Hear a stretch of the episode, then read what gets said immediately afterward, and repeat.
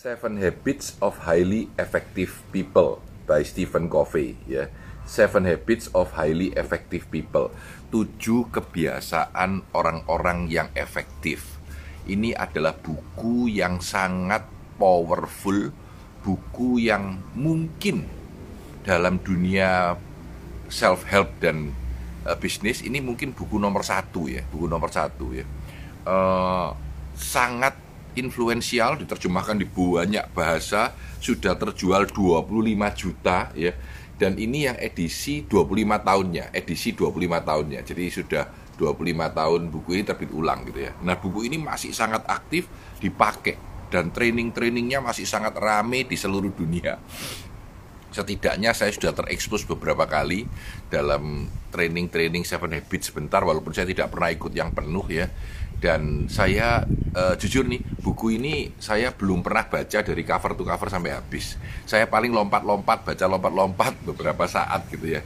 Tapi buku ini buku yang sangat menarik karena frameworknya Seven Habits frameworknya Seven Habits ini memang powerful banget ya frameworknya Seven Habits ini jadi kalau anda mau tahu dengan jelas anda tinggal Google aja Seven Habits frameworknya sangat sederhana sangat jelas ya saya akan sharing selama 15 menit ke depan tentang frameworknya saja. Menurut saya framework ini akan bermanfaat buat kita semua kalau kita melihatnya. Jadi intinya, intinya Seven Babbitt ini bilang kalau kita mau punya kekuatan independence yang hebat, kita punya dependence dan interdependence. Ya.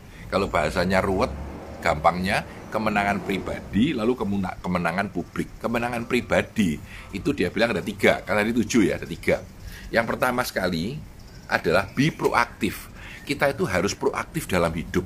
Jangan nunggu, jangan nunggu respon, tapi mulai sesuatu, memulai sesuatu dan langsung jalan gitu. Jadi kita harus proaktif dalam melakukan sesuatu. Jangan sampai kita itu terlambat gitu. Apalagi contohnya di zaman Covid ini ya. Sebelum orang lain jalan, Anda harus jalan dulu gitu ya. Anda harus berinisiatif dulu, Anda harus mulai dulu. Jadi kita itu harus mulai dengan pergerakan di dalam diri kita internal. Kesatu disebut be proaktif.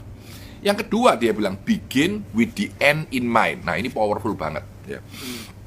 Dia bilang bahwa ketika Anda memulai satu, pikirkan ini sebenarnya ujungnya mau apa. Walaupun nanti berubah, walaupun ujungnya nanti tidak lagi sama dengan apa yang Anda harapkan. Tetapi ujung sananya dari sebuah perjalanan Anda, Anda harus tahu, aku maunya apa. Jadi begin with the end in mind Bahkan kita ketika meeting pun kita harus tahu selesai meeting ini apa yang saya harapkan selesai dalam meeting ini.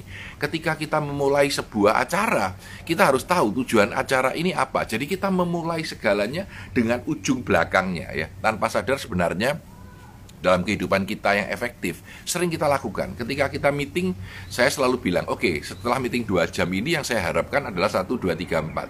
Jadi kita mulai dengan itu sehingga perjalanan meeting ini tidak ngawur ke kanan kiri tapi langsung pada saat setelah selesai dua jam kita dapat itu satu dua tiga hal yang kita inginkan. Jadi begin with the end akhirnya in mind dengan dalam pikiran kita. Ini adalah private factory kemenangan pribadi yang kedua. Dan yang ketiga put first thing first. Put first thing first. Nah satu kata aja. Prioritas. Dahulukan mana yang penting. Ya.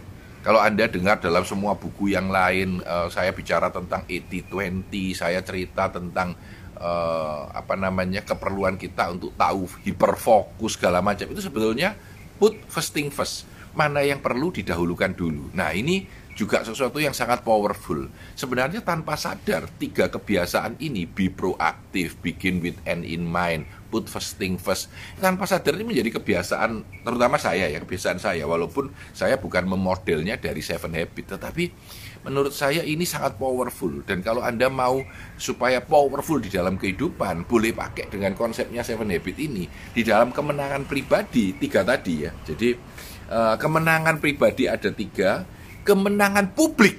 Ada tiga lagi ya. Bagaimana kita dengan orang lain? Apa yang disebut interdependent saling berhubungan dengan orang. Itu ada tiga habit baru ya. Tiga habit lain dari yang tadi. Habit yang keempat think win-win. Selalu memikirkan anda menang saya menang. Jangan pernah berpikir bahwa uh, aku harus menang dia harus kalah gitu ya. Karena sebenarnya di dalam banyak hal think win-win itu sangat mampu untuk dilakukan, sangat bisa untuk dilakukan. Ya, kita harus mengeksplor kemungkinan untuk apa yang dia juga dapat, kita juga dapat ya. Semuanya menjadi dapat. Itu itu menurut saya uh, pola pikir yang harus uh, kita lakukan di dalam semua keadaan baik mulai dari negosiasi sampai kerjasama ya. Kalau kita tidak memikirkan win-win kita akan terjepit di dalam keadaan yang merepotkan. Tiba-tiba saya ingat cerita tentang negosiasi ya. Cerita tentang negosiasi. Ada seorang kakak dan adik pagi hari keluar dari kamar kelihatan satu buah uh, apa namanya jeruk besar, jeruk besar ya. Lalu sang adik bilang itu jerukku gitu, ya. Sang kakak bilang enggak itu jerukku gitu. Yang sang adik bilang enggak enggak enggak aku yang lihat dulu. Sang kakak bilang enggak enggak enggak tapi lebih dekat dari aku, aku yang dapat dulu. Akhirnya bertengkar. Sang ibu keluar marah kepada kakak adik ini diambil jeruknya dipotong jadi dua, ya. Satu dikasihkan kakak, satu dikasihkan adik ya. Kakaknya yang perempuan masuk ke dalam atau ke belakang ya. Uh, dia buang isinya jeruk, kulitnya dia cacah mau dibikin untuk roti jeruk sang adik memakan isinya dan kulitnya dibuang ya. Nah, ini contoh tentang negosiasi di mana dua hal tidak saling memahami keadaan. Jadi tidak bisa ting win-win. Padahal kalau di depan kita bicara dengan baik bisa terjadi ting win-win. Ting win-win artinya kamu dapat kulitnya, aku dapat isinya. Ya ini pemikiran tentang win-win selalu harus mencari kemenangan dia. Yang nomor empat, yang nomor lima, first to understand dan to be understood. Maksudnya adalah kamu memahami orang lain dulu baru me, baru mau minta diri untuk dipahami orang lain. Nah, ini sebenarnya kalau menurut saya ini emotional intelligence ya. Jadi kita harus memahami orang, mengetahui apa yang diinginkan dia, baik dalam kegiatan sales kita, dalam leadership kita, di dalam service kita. Jangan mendahulukan apa yang saya tahu, tetapi dahulukan uh, orang lain, dengarkan orang lain di buku ini di depan tapi ya ada cerita yang saya masih ingat banget dulu ya, yaitu tentang sebuah kapal. Jadi kapal perang, kapal perang itu kalau jalan ya sama-sama kapal besar, lalu kelihatan ada lampu di pihak sana, ya lalu bisa walkie-talkie ya. Eh lampu, eh, eh, eh iya, iya, iya, ini kapal besar. Dia bilang, kamu minggir, saya mau jalan gitu.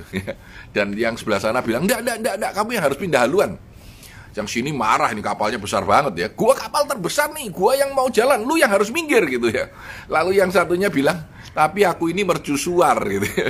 dan akhirnya kapal yang besar terpaksa minggir tidak bisa nabrak mercusuar ya nah, kita kalau tidak mau memahami orang lain orang lain itu siapa dan apa kita mau menang sendiri jadi problem gitu jadi problem ya sebenarnya di dalam cerita buku ini itu adalah tentang eh, apa namanya tentang prinsipal. Jadi prinsipal yang benar itu selalu adalah yang paling powerful. Ya.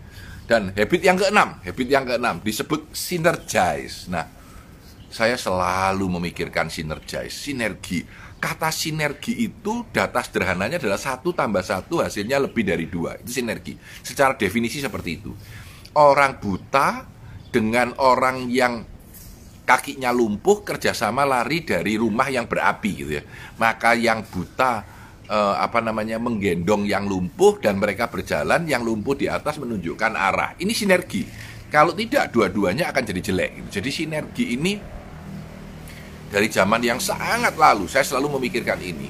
Kalau saya bekerja dengan orang lain, saya selalu memikirkan apa yang bisa kita sinergikan. Ya. Jadi kalau sahabat kita, ini kalau anda lihat ya, yang namanya Steve Jobs itu kerjasama dengan Steve Wozniak. Steve Wozniak bisa bikin komputer Steve Jobs bisa jual gitu. Jadi ini disebut sinergi. Steve Steve Wozniak sendiri jual nggak laku gitu. Steve Jobs sendiri jual apa yang dijual gitu ya. Jadi sinergi. Nah, sinergi ini menimbulkan apa yang disebut dengan interdependence. Kalau di bawah ini adalah dependence sendiri, di atas interdependence, semua ini akan menjadi independence. Ini adalah gambar dari yang dengan mudah dapat Anda Google ya. Uh, tentang Seven Habits ini banyak banget, banyak banget ya. Nah, keenam habit tadi, keenam habit tadi dibungkus dengan satu lingkaran. Ya. Lingkaran ini disebut sharpening the saw, mempertajam gergaji Anda. Jadi Anda sering dengar kalimat, ayo sharpening the saw. Itu ini salah satu yang mempopulerkan ya Seven Habit ini bilang bahwa pertajamlah ilmu Anda. Jadikan semua kebiasaan tadi itu menjadi kebiasaan yang membentuk kehidupan sukses Anda. Sharpening the saw mempertajam gergaji dan latihan. Pada masa pandemi awal kira-kira tiga bulan lalu, empat bulan lalu ya, saya selalu bilang bahwa apa yang harus kita lakukan selama masa pandemi ini adalah sharpening the new saw, mem mempertajam gergaji baru kita. Kenapa? Karena tools yang kita lakukan sekarang itu beda dengan apa yang kita ketahui setengah tahun atau satu tahun yang lalu. IG Live ini, ini sudah tiga, tiga bulan kita latihan ya. Tapi apa yang menarik sebenarnya karena kita sudah sharpening the new show. Saya sudah biasa, sudah nyaman ngobrol dengan IG seperti ini. Awalnya nggak bisa gitu, nggak bisa. Jadi selain sharpening the saw, mempertajam gergaji ya, saya selalu bilang sharpening the new saw, gergaji baru kita yang dulunya kita tidak paham. Nah, kembali ke dalam buku ini ya, buku ini cerita cukup banyak, storynya juga cukup banyak, termasuk story tentang rekening emosi ya. Kenapa kalau saya dekat dengan orang, uh, saya melakukan, misalkan begini nih, misalkan nih ada ada orang nih ya, yang satu dia bilang, eh lu goblok lu gitu, tapi dia nggak marah sama saya Sebaliknya ada orang lain bilang sama dia, eh lu goblok, lu langsung dipukul berantem. Ya. Kenapa dua kalimat yang sama membuat dia marah kepada orang lain, membuat dia sama saya tidak marah gitu? Karena saya sudah punya rekening emosi di sana. Jadi pada perilaku-perilaku sebelum saya, pada kejadian sebelum saya, saya sudah banyak menolong dia, saya sudah banyak baik dengan dia. Sehingga ketika hari ini saya mengolok dia, dia tidak apa-apa gitu. Dia merasa, oh ya sudah, karena saya sudah memiliki rekening emosi yang cukup di dalam dirinya gitu. Jadi Nah itu kehidupan kita selalu seperti itu ya. Kita kadang-kadang mudah marah dengan seseorang tapi baik dengan orang lain. Itu sebetulnya terjadinya adalah karena kita sudah mempunyai dia sudah mempunyai rekening emosi yang cukup daripada diri saya. Ini juga story yang ada dalam Seven Habits. Jadi buku ini buku yang powerful kalau teman-teman mau baca silahkan ya saya sudah mencoba baca beberapa kali tapi tidak pernah habis jadi lompat lompat lompat lompat saya baca isi isinya eh, kisi kisi kuncinya saja ya jadi mungkin juga uh, apa namanya kebiasaan yang buruk juga kadang-kadang saya suka lompat gitu tapi saya itu kalau membaca buku kalau saya beli 10 buku yang saya baca habis mungkin cuma dua Ya, yang lain saya lompat-lompat-lompat saya taruh, saya lompat-lompat-lompat saya taruh gitu. Jadi uh, pemilih juga, walaupun hampir semua saya scan dan saya tahu isinya apa ya. Jadi teman-teman sekalian mungkin pada saat pandemi ini adalah waktu yang baik untuk belajar, untuk membaca, untuk mengulang. Saya sendiri, saya sendiri membaca ulang ini untuk mengingatkan saya. Jadi remind myself merimain saya tentang hal-hal yang penting. Jadi lalu saya mengambil beberapa kisi-kisi intinya dan saya bagikan kepada teman-teman sekalian pagi-pagi untuk sharing sehingga dapat bermanfaat buat teman-teman semua ya. Semoga acara pagi ini juga bermanfaat seminar eh kok seminar? Kemarin baru berseminar satu ya jadi minggu depan seminar seminar seminar seminar seminar online zoom zoom zoom. Waktu pagi sore pagi sore minggu pun kerja. Lupa sudah banyak lupa waktu ya. Tapi setidaknya saya mencoba sementara ini untuk setiap pagi melakukan review buku, review buku satu ya. Tidak tidak betul-betul review detail tapi apa inti dari buku itu yang bisa bermanfaat untuk teman-teman bila teman-teman hanya mau mendengarkan tidak mau membaca bukunya sudah cukup gitu tapi tentu kalau mau membaca juga sangat oke okay. saya Tanah Disantoso sukses selalu untuk Anda